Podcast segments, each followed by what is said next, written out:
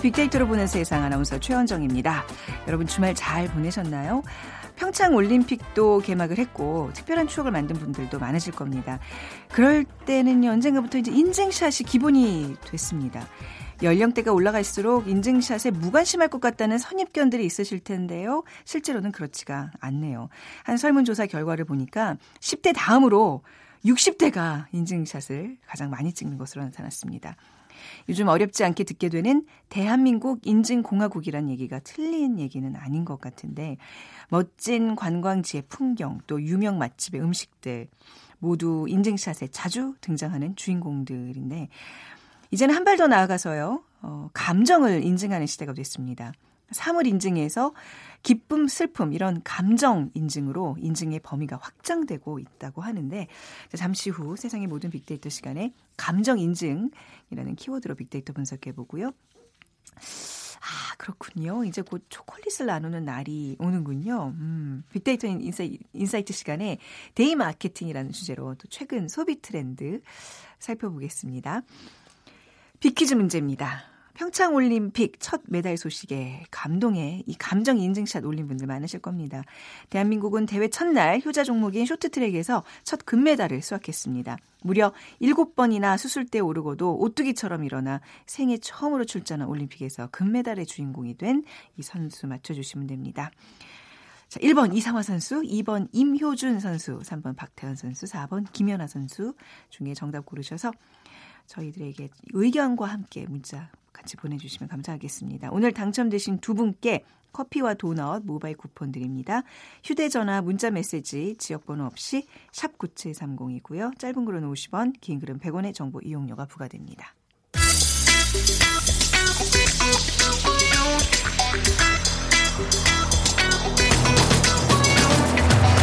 오늘 여러분이 궁금한 모든 이슈를 알아보는 세상의 모든 빅데이터.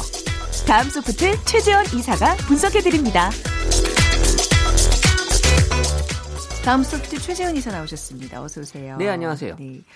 자, 오늘 인증에 대한 사물 인증을 넘어서 이제 감정 인증까지 하고 있다고 하는데 뭐 많이 늘었나요? 그 이 대한민국은 인증 공화국이다라고도 많이들 표현하는데요. 그러니까 사람들이 우리 분위기 좋은 레스토랑에서 음식 사진 또 많이 찍었고요. 네. 또 밤새 또 줄 서서 한정판 제품을 손에 넣으면 바로 그 손에 올라온 사진을 찍어 올리긴 하는데 지금까지는 맛집, 뭐 풍경, 예쁜 옷, 또 뭐 화장 이런 것들이 주로 자랑할 만한 물건이나 상황이었다면 이제는 사물 인증에서 감정 인증으로 인증의 범위가 확장됐다.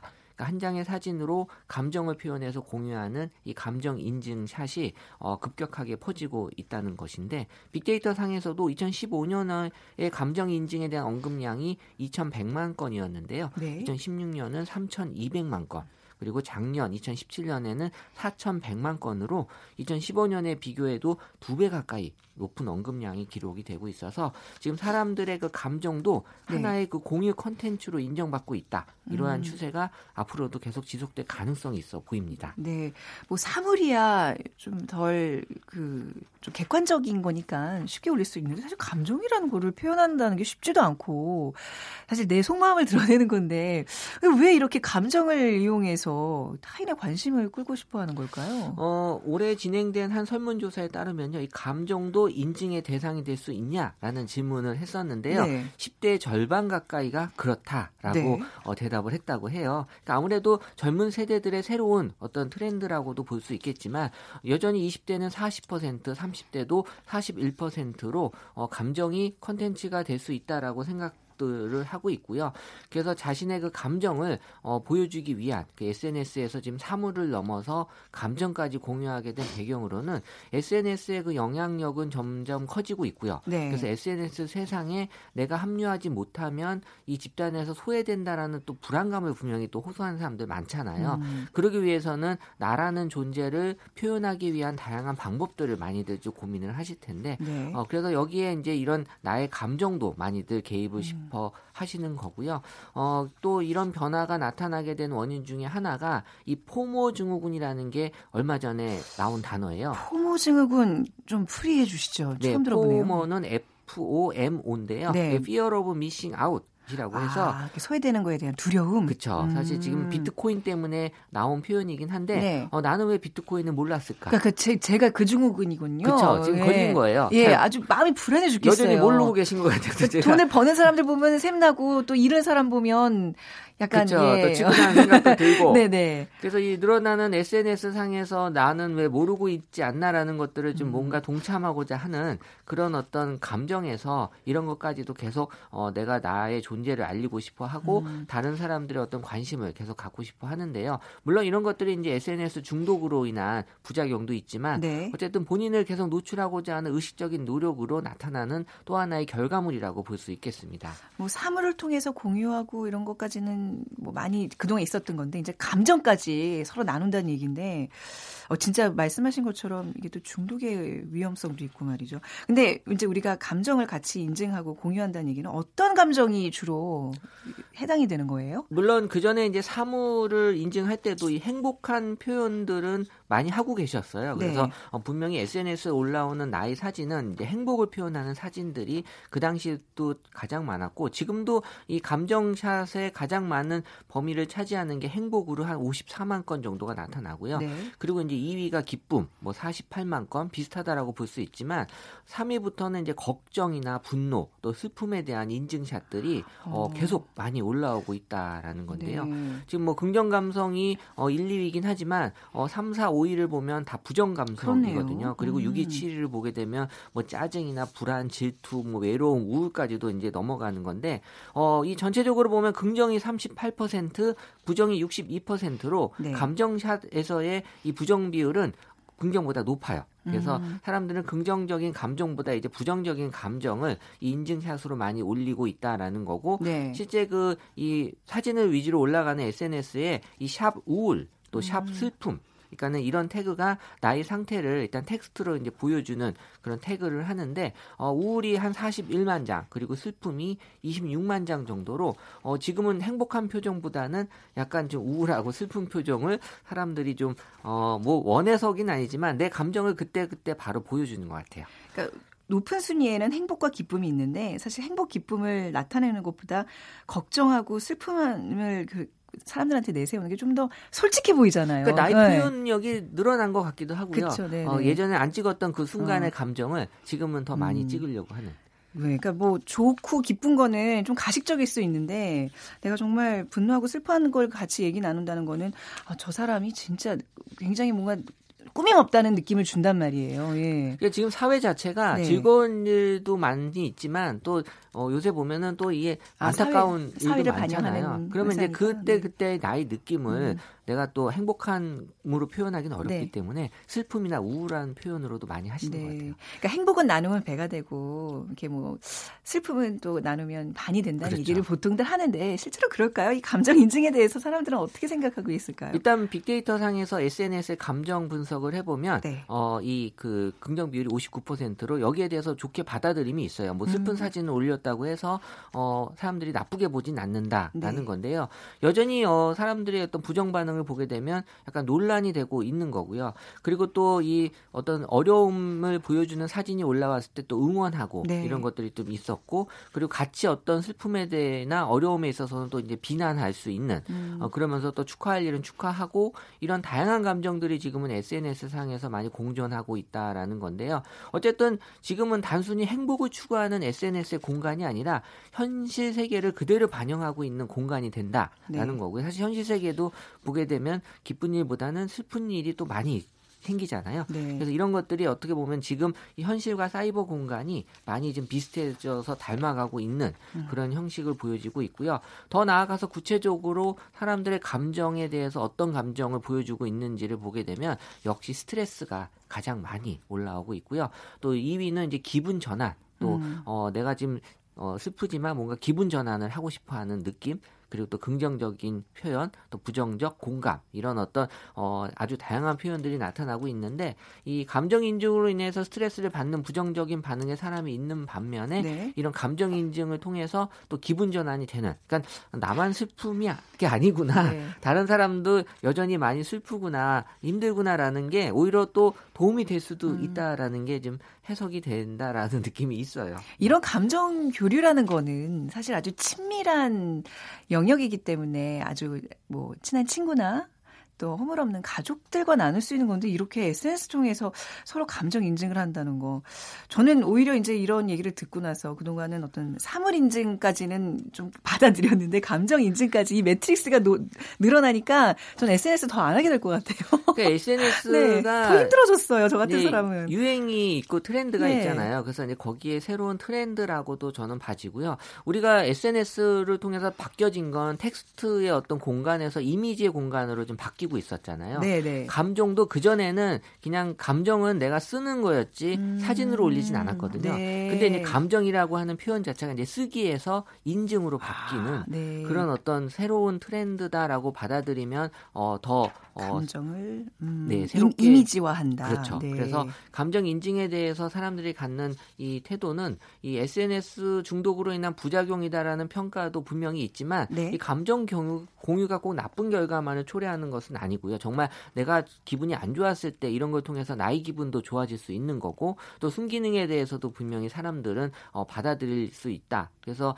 우리가 한동안 되게 어려운 이런 촛불 혁명 시대에도 어떻게 보면 우리의 그 심리 상태를 음. SNS를 통해서 확산시키면서 사회 국가적으로 또 긍정적인 효과를 불러온 바도 있잖아요. 네. 그래서 이 감정 노출에 대해서 너무 사람들의 갖고 있는 그런 안 좋은 측면을 보기보다는 음. 뭔가 공감할 수 있는 네. 의미를 가져갈 수 있다라는 측면에서는 어, 좋은 측면이 분명히 더 많이 있다라고 네. 봐질 수 있는 거죠.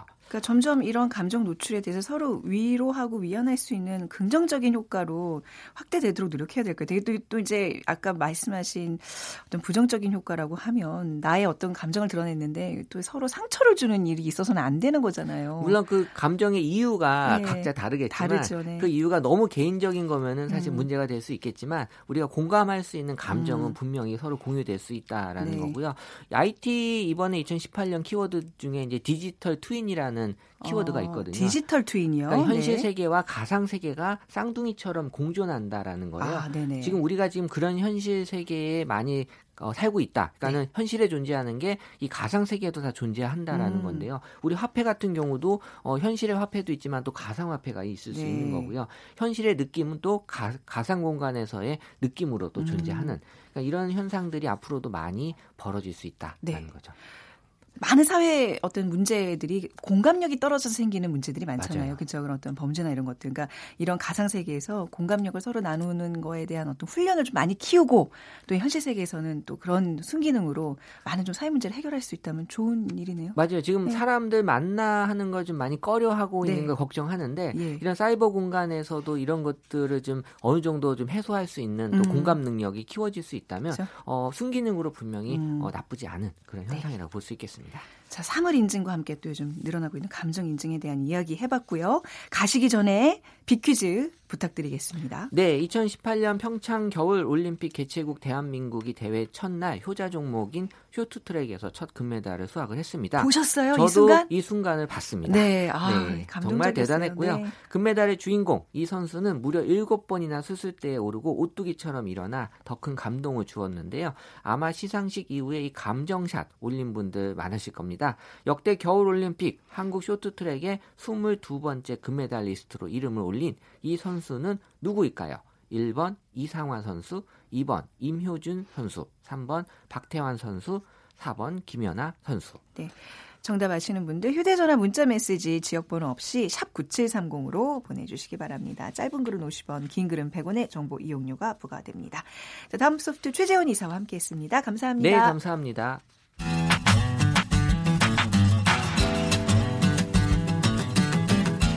마음을 읽으면 트렌드가 보인다. 빅데이터 인사이트. 타파크로스 김용학 대표가 분석해드립니다. 타파크로스의 김용학 대표 나오셨습니다. 안녕하세요. 안녕하세요. 진짜 이 얘기를 시작하기 전까지는 저는 그 초콜릿 나눠주는 날이 곧 다가온다는 걸 완전히 잊고 있었어요. 네, 어 그렇구나, 그, 그쵸? 네. 어느덧 이런 무슨 데이 무슨 데이에서 이제 멀어지는 연령대가 된 것 같은데 확실히 초콜릿이 이제 길거리에 많고 아직도 이 데이 마케팅이 유효한 것 같아요. 그렇습니다. 상점만 나가 보면 지금이 무슨 날이구나 쉽게 알 수가 있어지는 것이죠. 네. 어, 사랑 고백을 원하는 젊은 세대들은 오래전서부터 이날만 오기를 손꼽아 기다렸을 거고요. 그런가요? 네. 저도 오래전을 추억해 보면 그랬던 것 같습니다. 그 오래전이라고 하면 많이 과거신 거죠, 최근에. 한참 과거입니다. 네. 발렌타인데이 얘기를 뭐 안 할 수가 없을 텐데 이게 뭐 사실 우리나라 명절은 아니고요. 그렇죠? 네. 그렇습니다. 로마 시대에 그 2월 14일 날 결혼이 금지된 적이 있었는데 네. 그날 금지됐음에도 불구하고 군인들의 어, 어, 성혼 미사를 이 발렌티노가 봤죠. 네. 성인으로 추서가 되었고 그 뜻을 기리는 차원에서 음. 18세기 영국에서부터 시작이 되었거든요. 네. 어, 이날을 맞아서 어, 사랑하는 사람들이 서로의 마음을 고백하는 음. 그런 문화가 생겼는데 최근에 일본에서 3월 달에는 그럼 어, 이성에서 이성에게 사랑 고백을 받은 남자들이 네. 또 이성한테 반대로 답례를 하자는 음. 차원으로 3월 14일 날 화이트데이가 네 만들어지기 시작했고요. 네. 이런 것들이 기원이 되어서 음. 어, 이벤트를 그러니까 기념일을 어, 만들고 그것을 기념하고자 하는 상업적인 이벤트들이 많이 많아지게 된 거죠. 정작 이런 어떤 상업적인 성격의 발렌타인데이는 일본에서 넘어왔다 이렇게 봐도 되는 거네요. 그렇습니다. 그렇죠? 대부분의 데이가 그렇습니다. 음, 이런 기념일 마케팅은 어떤 특징을 갖고 있을까요? 기업 입장에서는 자신들이 판매를 촉진하고자 하는 상품을 지정해서 그 수요를 불러일으키기 위한 음. 마케팅 활동의 일환일 수가 있고요. 네.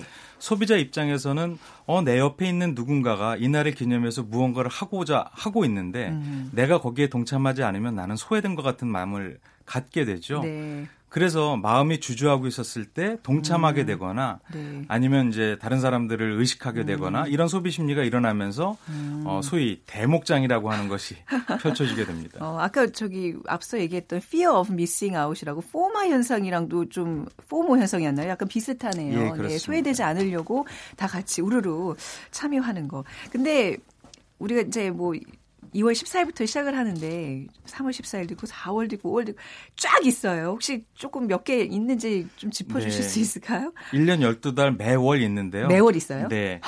1월 달 같은 경우는 1월 14일이 다이어리 데이라고 해서 연인들이 한 해 데이트할 계획을 하나의 다이어리에 적는 아이고. 그래서 다이어리를 선물하는 네. 이런 형태가 있고요. 네.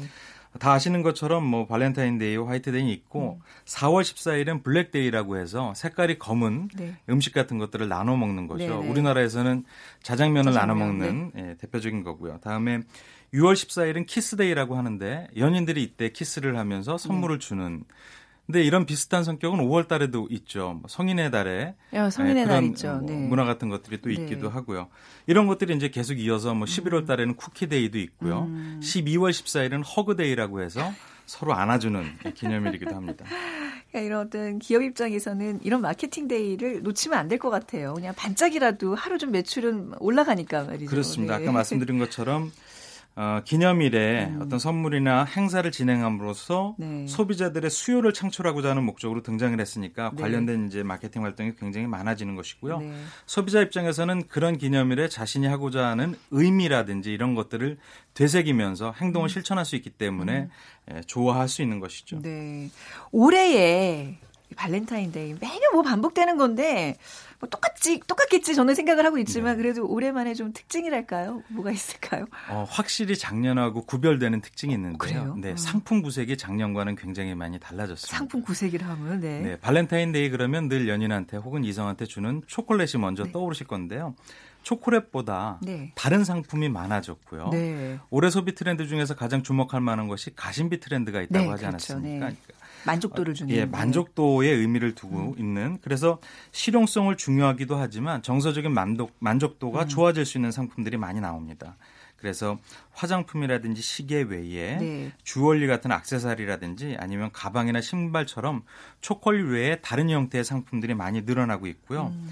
꼭 연인에게만 선물을 주는 것이 아니라 직장 동료나 친구 등 네. 주변에 있는 모두와 함께 즐기자고 하는 의미에서 아침에 샥 풀잖아요, 초콜릿. 네, 그렇습니다. 네. 그런데 이것들이 굉장히 예쁘고 음. 또 최근 몇 년간 지속되고 있는 디저트 트렌드에 맞춰서 아. 뿌띠 디저트라고 할 수 있는 상품들이 많아지, 많아졌다는 게 특징일 수가 음, 있습니다. 네, 그냥 흔한 일반 편의점에서 파는 그런 매일 먹는 초콜릿이 아닌 뭐 네. 좀 특별한 제품들이 좀 많이 나왔다는 얘기네요. 그렇습니다. 이 초콜릿 같은 경우에도 프리미엄 초콜릿이 굉장히 아, 많아졌습니다. 비쌀 거 아니에요? 네, 비싸지만 그 안에 네. 마음을 담아서 전달하고 음. 그 마음이 또 네. 예, 받겠죠. 그렇게 네. 느껴질 테고요. 네. 2016년, 2017년과 2018년에 상품 구색의 어떤 변화를 데이터로 보니까요. 네. 어, 작년 같은 경우 초콜릿이 53%의 비중을 차지했는데 올해는 28%였습니다. 음. 그 차이가 나는 것들이 다른 상품 영역이 굉장히 많아졌는데요. 네. 예, 화장품도 약 3% 이상 비중이 늘었고요. 악세사리가 새롭게 많이 나왔습니다. 작년에 비해서 약 6% 이상 새로운 음. 제품이 나오고 언급되고 있는 걸로 나오고 어, 조사가 되었고요. 네. 가장 큰 것이 초콜릿을 제외한 디저트 영역인데요. 네. 굉장히 많은 비중이 증가를 했습니다. 아, 저그 이제 선물 그 분포를 보니까 화장품, 악세사리, 뭐 가방 뭐 이런 것들 허리 휘는 날이네요. 그야말로 저는 이렇게 젊은 우리 세대들 걱정이 되는지 모르겠어요. 적당히 네. 해야 되는데 말이죠. 선물을 받는 그 대상도 좀 네. 변화가 있었는데요. 네, 네. 남자친구의 비중은 작년에 53%에서 올해 34%로 크게 줄어든 반면에 어, 네. 가족 같은 경우 에는 20%에서 29%로 약10% 가까이 증가를 했고요. 이거 좋네요. 네. 네. 회사나 친구나 선생님한테도 발렌타인데이에 기념해서 선물을 드린다, 네. 드리고 싶다라는 얘기들이 나왔습니다. 네. 뭐 남자 친구야 가변적이지만 우리 가족이나 뭐 회사 친구는 좀 오래 가니까 네. 이게 좀 주변에 더 소중한 사람한테 투자하는 날 되시면 좋을 것 같고요. 뭐 초콜릿 제품 업계들은 이날만을 지금 손꼽아 기다리고 있을 텐데 반응이 어떤가요? 그렇습니다. 이 글로벌 기업들이 특히 적극적인데요. 유럽 같은 경우에는 1인당 초콜릿의 연간 소비량이 약 10kg 정도가 된다고 하는데 네. 아직 한국은 우리나라는 1kg 미만 수준이라서 상대적으로 그만큼 성장 가능성이 굉장히 높다고 합니다. 아, 우리나라 사람들이 초콜릿을 덜 먹는 편이에요? 그렇습니다. 오, 10kg이면 정말 우리가 10분의 1밖에 안 먹는다는 얘기네요. 네. 그래서 오, 네. 최근 몇 년에 보면은 이제 외국 브랜드의 네. 초콜릿 전문 브랜드가 국내에 많이 수입되고 있는 것들이 보이고 있고요. 네. 또 국내 소비자들은 이런 초콜릿이나 디저트에 관심이 굉장히 많은 특징을 갖고 있고 선물용 디저트로 초콜릿을 자주 구매하는 성향을 갖고 있다고 음. 합니다. 그러니까 굉장히 공격적으로 진출을 하고 있는데요. 네. 어, 글로벌 기업인 N사 같은 경우에는 80년 만에 새롭게 개발된 제품이 있는데 핑크빛 루비 초콜릿이라고 합니다. 네. 뭐, 그리고 이런 것들을 판매하는 아, 팝업 스토어 같은 것들을 굉장히 공격적으로 설치를 하고 있고요.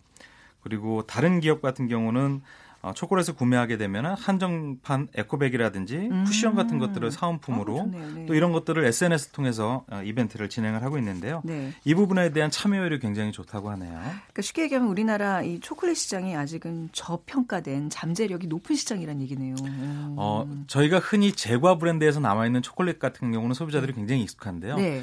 초콜릿 전문 브랜드에서 나와 있고 네. 또 초콜릿을 다양한 형태로 어, 만드는 그런 초콜릿은 흔하지가 않잖아요. 다 똑같은 초콜릿인데 그냥 싼 거 먹지 저는 그렇게 생각하는데 네. 이제 그게 아닌가 봐요. 근데 아마 해외여행을 갔다 오면 어. 주변 분들한테 선물하기 가장 좋은 것이 어, 네. 그런 곳에서 나오는 네. 외국에서 나와 있는 초콜릿 형태. 네. 근데 이제 이런 브랜드들이 국내에 많이 진출을 음. 하고 있다는 것이고요. 네. 또 외국의 초콜릿이나 디저트를 보니까 아, 우리가 아직 알고 또 음. 경험할 초콜릿이 많다라고 소비자들이 느끼는 것 같아요. 음. 그러다 보니까 이제 성장 가능성이 높다라고 판단할 수가 있는 네. 거죠. 어제도 회사 앞에 편의점에서 오늘 뭐 무조건 원 플러스 원 초콜릿 대방출 이렇게 써놨는데 저는 왜 갑자기 초콜릿을 받아 그냥 그렇게 무심코 네. 넘겼는데 이게 또 앞에 이런 날이 있기 때문에 네. 발빠르게 편의점에서 움직이고 있었던 거군요. 저는 어제 한 제과점을 갔었는데요. 네. 예전에 발렌타인데이에는 초콜릿이 많았는데 네. 지금은 초콜릿보다는 다른 형태의 음. 제과 제품들 가지고 발렌타인데이 네. 상품이 나오더라고요. 음. 그래서 아 소비자 수요가 혹은 입맛이 이렇게 많이 변화하고 있구나라고 네. 볼 수가 있었습니다. 아무래도 뭐 제과점 입장에서는 단순한 초콜릿 하나 파는 것보다 이렇게 초콜릿으로 만든 케이크나 뭐 등등 이런 걸 팔아야 부가가치가 좀 높아질 테니까 네. 말이죠. 편의점 업, 뭐 아까 뭐 이제 편의점에서 그냥 뭐 저렴한 초콜릿 얘기를 했지만 사실 편의점 가보면 요즘 좋은 초콜릿들 굉장히 많이 팔고 그래요. 뭔가 그렇습니다. 이제 여기에 공략을 하는 거죠. 그렇습니다. 네. 소위 발렌타인데이와 그리고 화이트데이 그리고 음. 빼빼 마른데이 네. 뭐 이렇게 표현할 수가 있을 것 같은데 네. 이렇게 세 3대 데이가 편의점 업계에서는 굉장히, 굉장히 가장 어. 주목하는 아, 날인데요. 네. 특수를 누리기 때문입니다. 실제 데이터 같은 경우도 보면 한 편의점 업체가 발표한 거에 의하면 매출액도 전년 동기 대비 약 45.5% 이상 늘었다고 합니다. 음. 화이트데이도 역시 굉장히 많이 증가했고요. 그러다 보니까 굉장히 공격적인 상품을 내놓고 있는데 올해 같은 경우는 가심비 트렌드를 공략하고자 하는 상품 구성이 있습니다. 네. 한 어, 미국의 영화 제작사이죠 드림웍스 픽처스와 같이 콜라보 제품이 나오는데요. 어, 영화 주인공들을 모토로 한 제품 같은 것들을 출시를 하고 있는 것이죠. 네. 그리고 또 다른 편의점 업체 같은 경우에도 만화 캐릭터를 가지고 어, 상품을 만들어서 음. 또 초콜릿을 만들어서 어, 제품 출시했는데 반응이 굉장히 좋다라고 합니다. 네, 온라인 유통사들의 움직임도 적극적이라면서요? 그렇습니다. 어, 온라인 유통사 중에 한 업체가 지난 3월 1월 31일부터 2월 6일까지 발렌타인데이 관련 상품에 대한 매출을 발표를 했는데 초콜릿의 경우에는 약 33%, 사탕과 젤리는 8%, 음. 그리고 초콜릿의 DIY 제품 같은 경우는 10% 이상 전년에 비해서 매출이 증가됐다라고 보이고 있습니다. 네. 여러 가지 어, 어떤 소비 상황과 관련된 지표들이 안 좋은데도 불구하고 네네. 이런 데이 마케팅에 대해서 소비자들이 굉장히 참여율이 높고 좋아한다는 아, 지표가 될 수 있을 것 같습니다. 데이 마케팅에 그 해당 어떤 품목뿐만 아니라 상품뿐만 아니라 뭐 호텔업계 이런 데도 굉장히 호황을 누리는 부분이 아닌가요? 그렇습니다. 음. 여러 가지 판촉 이벤트를 진행을 하고 있는데요. 예. 재밌는 것들이 굉장히 많습니다. 뭐 2월 14일 하루 동안 한시적으로 진행하는 프로모션이긴 하지만 네. 도심을 한눈에 바라볼 수 있는 곳에서 맛있는 어, 로맨틱한 미식 여행을 할 수 있는 어, 상품들도 있고요. 네. 또 이탈리아 정부가 인증하는 마스터 셰프가 네. 만들어내는 식사를 즐길 수 있다든지 네. 어, 한 호텔 같은 경우는 호텔에서 무려 32시간을 여유 있게 체류할 수 있는 어, 음. 맞춤형 상품 같은 것들을 만들어서 이벤트를 전개한다고 합니다. 어, 늘 자주 있는 건 아니지만 뭔가 이렇게 마음의 만족도가 높을 음. 수 있는 그리고 나만이 음. 어, 경험할 수 있거나 접대받을 수 있다라는 나만의 공간의 경험을 전달하고자 하는 상품들이 호텔에서 많이 일어나는 것 같고요. 어, 이런 것도 작은 사치 중에 하나일 것 같습니다. 네네. 호텔에 가서 로맨틱한 분위기를 즐길 수 있는 음. 어, 디너 꿈꾸고 있, 있을 것 같습니다. 근데 이게 아, 이, 이런 문화에 소외되는 사람들의 마음은 어떨까요? 저는 그분들이 지금 더 마음에 걸리는데 네. 이런 데이 마케팅 좀 과열돼 있는 거 아닌가 싶어요. 좀 예, 열기가 네. 좀 식어야 되지 않을까? 데이 마케팅 그러면 네. 데이 마케팅을 기다리는 마음만큼 네. 혹은 그거보다 더 이상 많이 나오는 것이 소비자들의 피로감입니다. 맞습니다. 매년 네. 있어 왔고 저것이 네. 저 날이 특별한 유래가 있거나 기념할 만하지 않는데라고 생각하는 분들도 많고 작년이나 재작년 그날이 그날인데라고 음. 생각하는 분들도 있습니다. 그래서 기업 입장에서도 이렇게 혼란스럽게 느껴지지 않는 상술을 네. 그러니까 세련되게 포장하고 어, 특정 targeting 외에 나머지 분들도 고려할 수 있고 공감할 수 있는 형태의 음. 마케팅을 준비하는 것이 굉장히 중요해 보이고요. 음. 또 이런 부분에 있어서 소외되어 있다고 너무 낙담하실 필요가 전혀 없을 것 같습니다. 그래요. 네. 네. 예. 주변에는 좋은 방법과 음. 좋은 장소에 또 다른 형태의 기념할 만한 거리들이 나만의 방법으로 예, 굉장히 많이 있기 때문에요. 네. 네. 뭐 어쨌든 기업 입장에서는 이렇게 어, 데이 마케팅이라는 특수를 맞아서 네. 굉장히 다양한 판촉 활동이 나올 것 같고요. 네. 소비자 입장에서는 자신이 원하는 어, 맞춤형 상품을 네. 구매할 수 있어서 음. 그런 측면에서는 양쪽이 다 좋은 네. 기회가 될 것 같습니다. 뭐 마케팅 측면에서 이렇게 짚어드린 거니까요. 너무 이렇게 또 과민하게 예, 받아들이지 마시기 바랍니다. 좀 굉장히 짜증스럽게 이 방송 듣고 계신 분들도 계실 것 같아서 우려스러워서 말씀드렸습니다. 자, 오늘 타파크로스의 김영학 대표와 함께 데이 마케팅 얘기 나눠봤습니다. 감사합니다. 감사합니다. 네. 자, 오늘 빅데이터 빅터, 아, 빅퀴즈 정답은 2번 임효준 선수입니다. 2785님, 정말 감격스러운 순간이었습니다. 8495님, 7전8기 장한 아들 너무나 행복했습니다. 해주셨고요. 두 분께 커피와 도넛 모바일, 커피와 도넛 모바일 쿠폰 드리도록 하고요. 오늘 끝곡으로 초콜릿 얘기 좀 했으니까 달달하게 K-윌과 마리오가 부르는 초콜릿 띄워드리면서 이 시간 마무리하겠습니다. 지금까지 아나운서 최원정이었습니다. 고맙습니다.